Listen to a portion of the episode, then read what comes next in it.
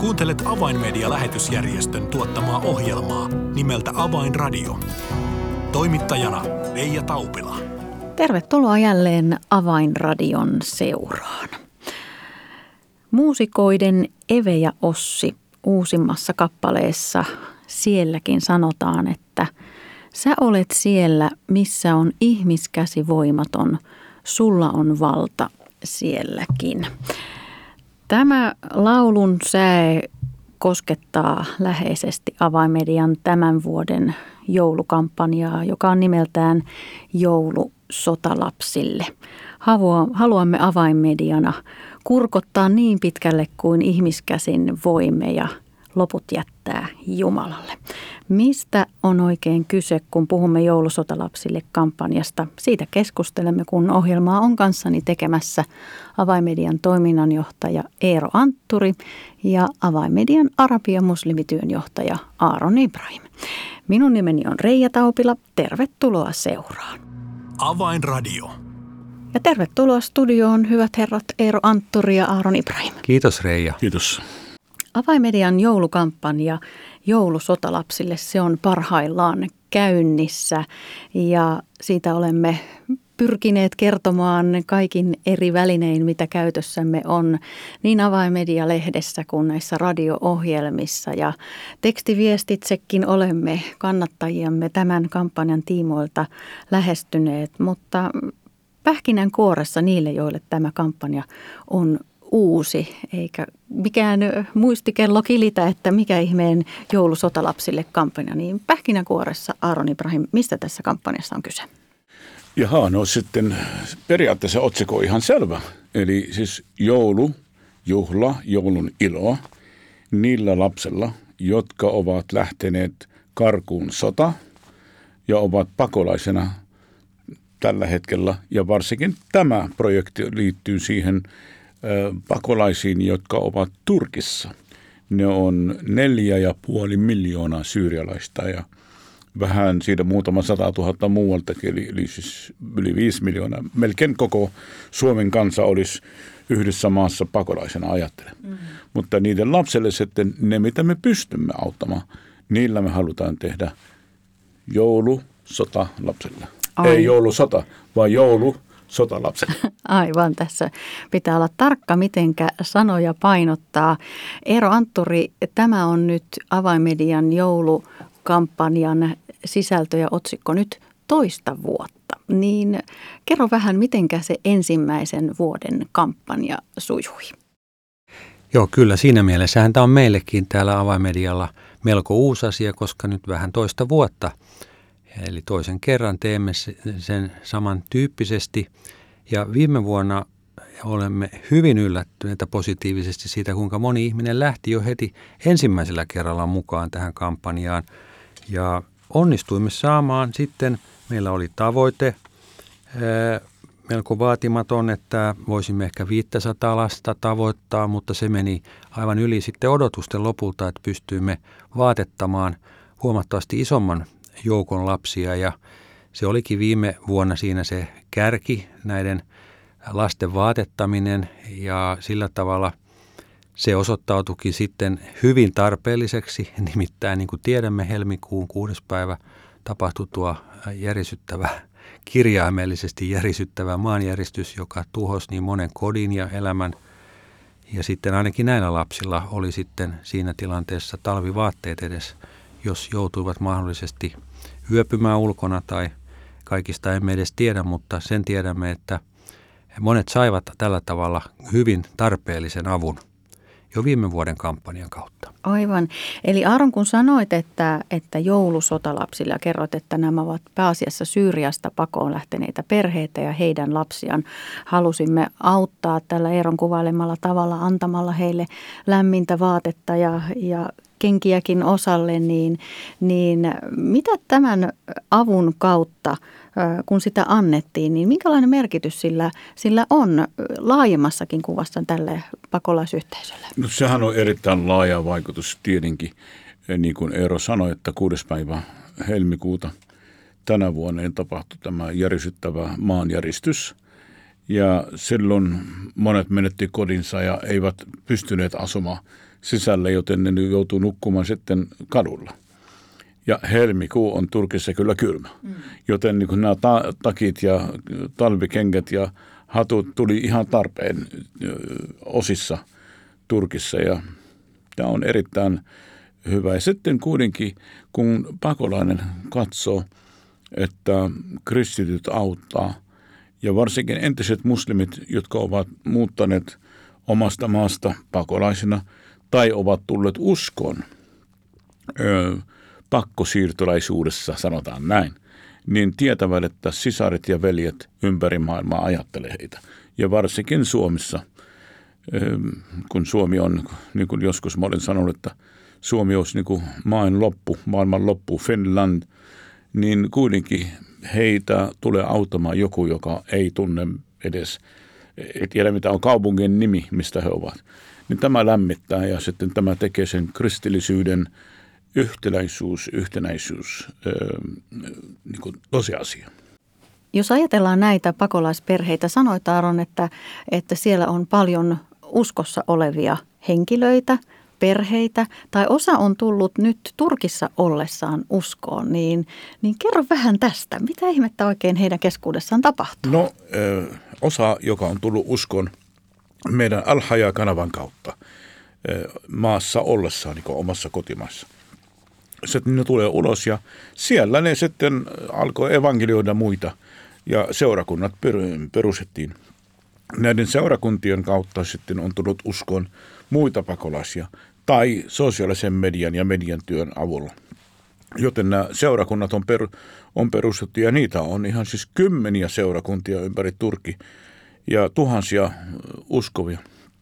Joten tämä on ollut meillekin aikamoinen positiivinen yllätys ja me halutaan auttaa näitä, koska nämä on meidän mielestämme niin kutsuttu meidän hengellisiä lapsiamme. Niin, jos ajatellaan näitä Turkkiin liittyviä asioita ja työtä, mitä Avainmedia Turkkiin tällä hetkellä tekee, niin tässä on itse asiassa syntynyt mielenkiintoinen tapahtumien ketju. Aaron, mainitsit äsken, että on ihmisiä, jotka ovat tulleet uskoon katsomalla Avainmedian arabiakielistä satelliittikanavaa Al-Hayatia. Ja nyt nämä ihmiset siellä Turkissa puolestaan muodostavat pieniä seurakuntia. Ja miten tämä ketju, Eero, tästä eteenpäin on jatkunut? Sitten se oikeastaan eteni sillä tavalla, että kun näistä juuri Aaronin kautta kuulimme, niin lähdimmekin sinne tutkimaan mahdollisuutta auttaa näitä nimenomaan siinä evankelioimistyössä ja teimme heidän kanssaan tämmöistä mediakoulutusta ja hyvin konkreettista koulutusta. Ja siitä se yhteistyö syveni ja niin kuin tässä jo viitattiin sitten tähän ää, viime vuoden kampanjaan ja sitten toisaalta tähän maanjäristykseenkin. Nämä on pitkälti olleet niin kuin samoja ihmisiä, jotka ovat olleet näissä hankkeissa mukana matkan varrella, niin kun sitten tämän maanjäristyksenkin jälkeen vielä tämä työ tavallaan laajeni tämmöiseksi holistiseksi, kokonaisvaltaiseksi, jossa otettiin huomioon myöskin ihmisten sen hetkiset eh, ihan välttämättömyystarpeet ja sosiaaliset tarpeet. Ja sitten tämä hengellinen työ, että haluttiin myöskin kertoa eh, evankeliumia sikäli kun se oli mahdollista, rukoilla ihmisten puolesta sikäli kun he antoivat siihen luvan, niin tällä tavalla luottamus myöskin sen paikallisen väestön keskuudessa on kasvanut ja syventynyt ja nyt sitten aivan viimeisenä vaiheena se on johtanut siihen, että yhdessä tämmöisessä siellä Turkissa lähellä Syyrian rajaa olevassa syöpäsairaalassa ollaan pyydetty tai annettu mahdollisuus siihen, että voimme olla auttamassa niitä sairaalan potilaita ja perheitä, jotka tuovat lapset sinne hoitoon, niin tarjoamalla heille sitten väliaikaismajoitus, palveluja ja tuota, ää, ruoka-avustusta. Niin tämä on aika mielenkiintoinen äh, ketju, kun tätä Kyllä. rupeaa miettimään, että mistä on lähdetty liikkeelle ja minkälaisia ovia yksi toisensa jälkeen tämän myötä on avautunut. Ja nyt Eero, kun kerroit näistä syöpä, syöpää sairastavista lapsista, niin he ovat myös sotaa paenneita äh, tai paineiden perheiden lapsia, jotka ovat maan sisäisiä pakolaisia tuolla Syyrian ja Turkin rajalla. Ja Aaron, avaa vähän sitä, tämä hieman kuulostaa odolta, että jos Turkki antaa ilmaiseksi auttaa näitä lapsia, antaa heille näitä syöpähoitoja, niin, niin miksi sitten siinä tarvitaan rinnalla vielä tällaista ruoka-apua? No ensinnäkin siksi, että sairaalassa on paljon potilaita ja osa sairaalassa on tuhoutunut, joten siellä rajan puolella niin, niin petipaikoja ja muut on rajallisia. Tietenkin on ensinnäkin ei Turkin kansalaisia, ne on pakolaisia, joten ne vois saada hoitoa, mutta tietenkin petipaikaa ja ruokaa niin saa kansalaiset ensin. Mutta hyvä on, että lääkitykset ja hoidot saadaan, joten hyvän tekeväisyysjärjestöt ovat ottaneet tämän itselleen tämä tehtävä, että järjestetään majapaikkaa muutamaksi kuukaudeksi näillä sairailla ja sitten antavat ruokaa. Ja me ollaan kanssa mukana siinä. Eli se konkreettinen apu, mitä Avainmedia näille syöpää sairastavien lasten perheelle antaa, niin Aaron, mitä se konkreettisesti siis on? Me annetaan aivan täsmälleen niin kuin muut lapset. Istanbulissa, Izmirissä, Gaziantep, Antiokia, niin näillä lapsilla annetaan joululahjaa ja jouluateria. Sitten tehdään semmoisen joulujuhla. Ja sen lisäksi me annetaan semmoinen ruokaostoskortti. Se on oikeuttaa ostaa pelkästään ruoka semmoisessa kaupassa kuin B I M. Ja perhe sitten käy ostamassa näillä itselle ja omalla lapselle sitten sitä ruokaa. Eli tämän, tämän hoitojakson aikana niin Kyllä, sitten. Ja se on suurin piirtein kolmen kuukauden jakso. Ja tämähän on, tota, se on noin plus miinus sata euroa. Kolmen kuukauden ruoka, ei se nyt paljon ole.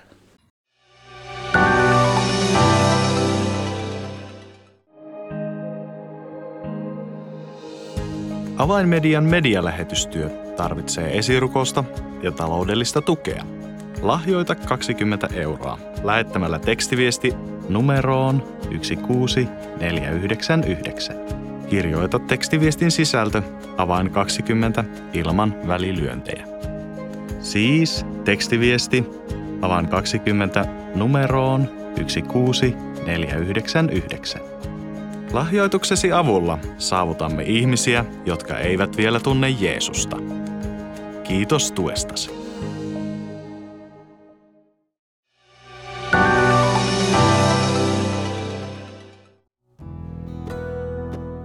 Avainradio.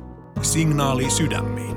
Kuuntelet Avainmedia-lähetysjärjestön tuottamaa ohjelmaa nimeltä Avainradio, ja ohjelman alkupuolella olemme keskustelleet toiminnanjohtaja Eero Antturin ja arabia muslimityönjohtajan Aaron Ibrahimin kanssa Avainmedian tämän vuotisesta joulukampanjasta nimeltä Joulu sotalapsille. Ja tässä olette kertoneet ohjelman alkupuolella siitä, että tämän kampanjan kautta halutaan päästä kosketuksiin ja tarjota joulujuhla ensinnäkin Turkissa jo asuville pakolaisperheille ja heidän lapsilleen järjestämällä heille joulujuhla, jossa kerrotaan joulun herrasta ja antamalla heille lahja ja jouluateria. Ja sitten on tämä toinen ryhmä siellä Syyrian rajalla, jossa ovat siis nämä perheet, joiden lapsi sairastaa syöpää, ja näitä, näitä perheitä nimenomaan haluamme tämän kampanjan kautta tavoittaa, niin, niin Aaron, viime vuonna tavoite tai ajatus oli, että jospa noin viisisataa lasta tavoittaisimme ja heidän perheensä, niin minkälaista joukkoa tänä jouluna lähdetään tavoittamaan? Oli, oli tarkoitus kyllä alussa niin pienikin määrä, mutta sitten myöhemmin tavoitteena oli tuhat. Mutta tultiin sitten loppujen lopuksi niin kuin tuha, kahden tuhannen lasten ö, verran autettiin. Tänä vuonna niin ollaan auttamassa kaksituhatta, mutta nyt on tullut paljon enemmän pyyntöjä ja valitettavasti joutuu sitten sanomaan näin, että ei pysty auttamaan kaikkia. Mutta jos Jumala lähettää varoja ja, ja tuota, kuuntelijan joukossa on joku, joka saa sydämelle sitten antaa, niin sen mukaan, mitä meillä tulee varoja, niin me autetaan. Tässä kampanjassa on ikään kuin kaksi hintalappua. Toinen on hintalappu sille, että siellä Turkin näissä neljässä kaupungissa järjestetään siis tämä joulujuhla ja annetaan lahja. Ja toinen hintalappu on sitten näille syöpäsairaiden lasten perheille annettava ruokalahjakortti ja lapsille lahja. Niin mitkä nämä hintalappujen suuruudet ovat, Eero? No mä sanoisin, että voisi pyöristää sillä tavalla, että molemmat olisi ehkä noin parinkymmenen euron hintaisia tämmöisiä, jos ajatellaan sitä yksittäistä lahjaa. Mutta jos ajatellaan juuri niin kuin Aaron sanoi, sitä vaikka semmoisen koko perheen sitä ruokatarvetta kolmeksi kuukaudeksi, niin sitten se voi kertoa jo kolmella tai neljällä. Ää, tämmöisistä summista meille ehkä melko pienistä, mutta heille kyllä hyvin merkityksellisistä summista puhutaan. Joo, minä, minä kanssa ajattelin, että tämä, jos pyöritetään sen, niin kahdellakymmenellä eurolla sitten tehdään. Ja jotkut saa, se lahja ei ole niin kallis, mutta sitten kun odotetaan siis koko budjetti, niin se on kaksikymmentä. Aivan. No tämä on ikään kuin se konkreettinen ja ikään kuin se, se näkyvä osuus tästä kampanjasta, mutta tällä kampanjalla on myös hengellinen ulottuvuus. Ehdottomasti. Meillä on aivan äh, fantastinen yhteistyöpastori siellä, joka johtaa tätä toimintaa, pastori Asis. Hän kertoi meille, että häntä on kannustanut nämä Jeesuksen sanat, niin häntä kristittynä, kun Jeesus sanoi siellä Matteuksen evankeliumin kaksikymmentäviisi luvussa, että minun oli nälkä ja te annoitte minulle ruokaa. Minun oli jano ja te annoitte minulle juotavaa. Olin koditon ja te otette minut luoksenne. Olin alasti ja te vaatetitte minut. Olin sairas ja te kävitte minua katsomassa. Ja olin vankilassa ja tulitte minun luokseni. Tässä on jotain sellaista, joka häntä oli erityisesti tässä tilanteessa rohkaissut ja inspiroinut. Ja mä uskon, että meitä kaikkia kristittyjä tämä voisi puhutella.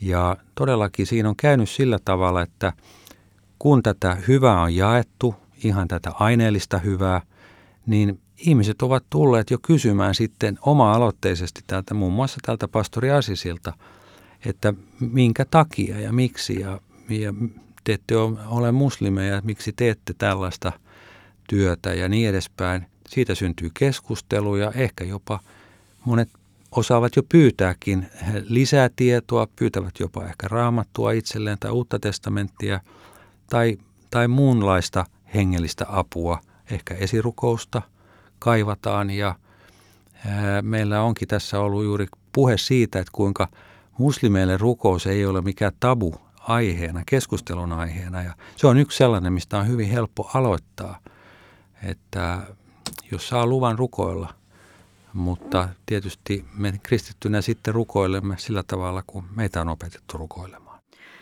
Pakko siteerata tuota alussa mainitsemaani Even ja Ossin kappaletta sielläkin. Toisessa kohtaa laulua sanotaan, sinä oot läsnä sielläkin, missä rukoillaan vain heikoin huokauksin, ja sulla on valta silloinkin, kun maailma on mennyt sekaisin. Jotenkin itseäni koskettavat nämä sanat, kun ajattelen sitä tilannetta, missä nämä sotapaineet perheet on, ja perheessä on vakavasti sairas lapsi, ja, ja siihen päästään rinnalle. Ja varmastikin ne rukoukset eivät ole mitään voimasanoja, vaan ne ovat silloin juuri näitä heikkoja huokauksia.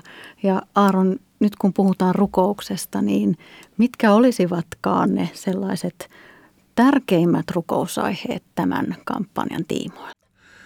No tärkeimmät rukousaiheet kyllä mielestäni ovat jo tulleet tässä ohjelman aikana, eli siis pitäisi rukoilla, että että Jumala antaa näille lapsille niin kuin tos, tosiaan niin kuin iloista joulua, antaa niin kuin unohtaa sitä pakolaisuutta ja pako, pako, paossa olevaa niin kuin perheen. Ja sitten toinen rukousaihe, mitä tässä on tämä niin kuin varat. Me tarvitsemme varoja siihen, koska mehän voidaan auttaa ja me halutaan. Se haluhan auttaa on meillä, hmm. mutta pelkästään halulla ei me voida auttaa. Me halutaan av- halulla, siis sydämet avautuu ja sitten lompakotkin avautuu. Ja se kolmas rukousaihe on nimenomaan tämä, mitä äsken mainitsin, tämä rukous. Eli Entisenä muslimina tiedän, että ei ole helppo antaa jollekin vääräuskoiselle kaverille, kristitylle, niin kuin rukoilla mun puolesta tai laittaa käsille. Mutta kun ihminen on ihan täysin avuton, hän tarvitsee kaikesta suurta apua, niin se muistuttaa minua Luukaksen evankeliumissa oleva luku kahdeksan, missä Jairus, synagogan esimies, ajatelkaa, niin hän tuli Jeesuksen luona, ties, että jos hän tulee ja puhuu Jeesukselle, joka on niin kutsuttu harhaoppinen, Jumalan pilkaaja, kaikki pahin, Belsebuulin hengessä, niin siitä huolimatta niin tämä Jairus meni ja polvistui Jeesuksen eteen, koska hänen hätä oli suuri. Tämä muistuttaa nimenomaan sitä tilannetta, että se on ihan sama, onko muslimi tai ei, mutta jos tuo rukous auttaa minun lastani, nyt tulkaa rukoilemaan. Ja mitä tapahtuisi, jos näitä lapsista niin kuin alkaa parantua? Jotkut parani ja sitten lääkäri sanoo, että oho, ihme on tapahtunut. Mitä sitten tapahtuu? Silloin suku ja koko, ja jopa lääkäritkin voi tulla uskon, että tällä on kova vaikutus.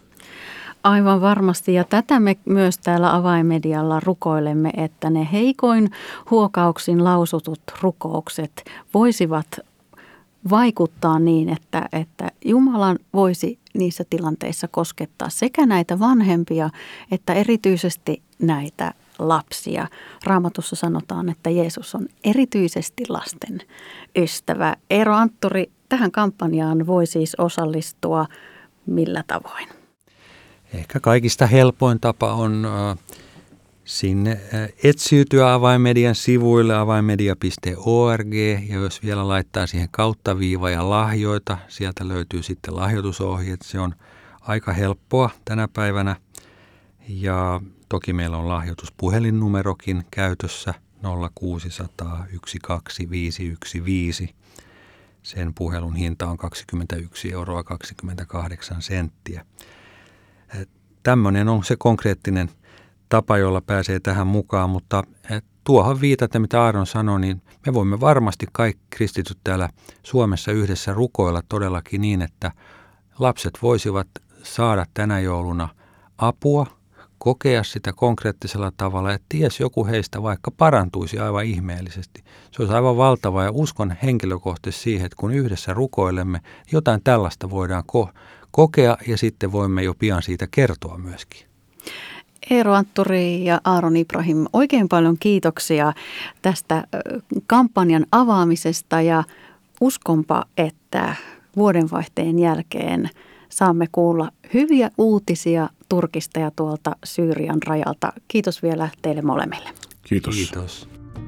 Tilaa ilmainen Avainmedia-lehti soittamalla numeroon nolla kaksi nolla seitsemän neljä yksi neljä viisi kolme nolla tai lähetä yhteystietosi osoitteeseen info at avainmedia piste org. Tässä oli ohjelmamme tällä kertaa. Minun nimeni on Reija Taupila. Kuulemisiin jälleen ensi viikkoon. Avainradio.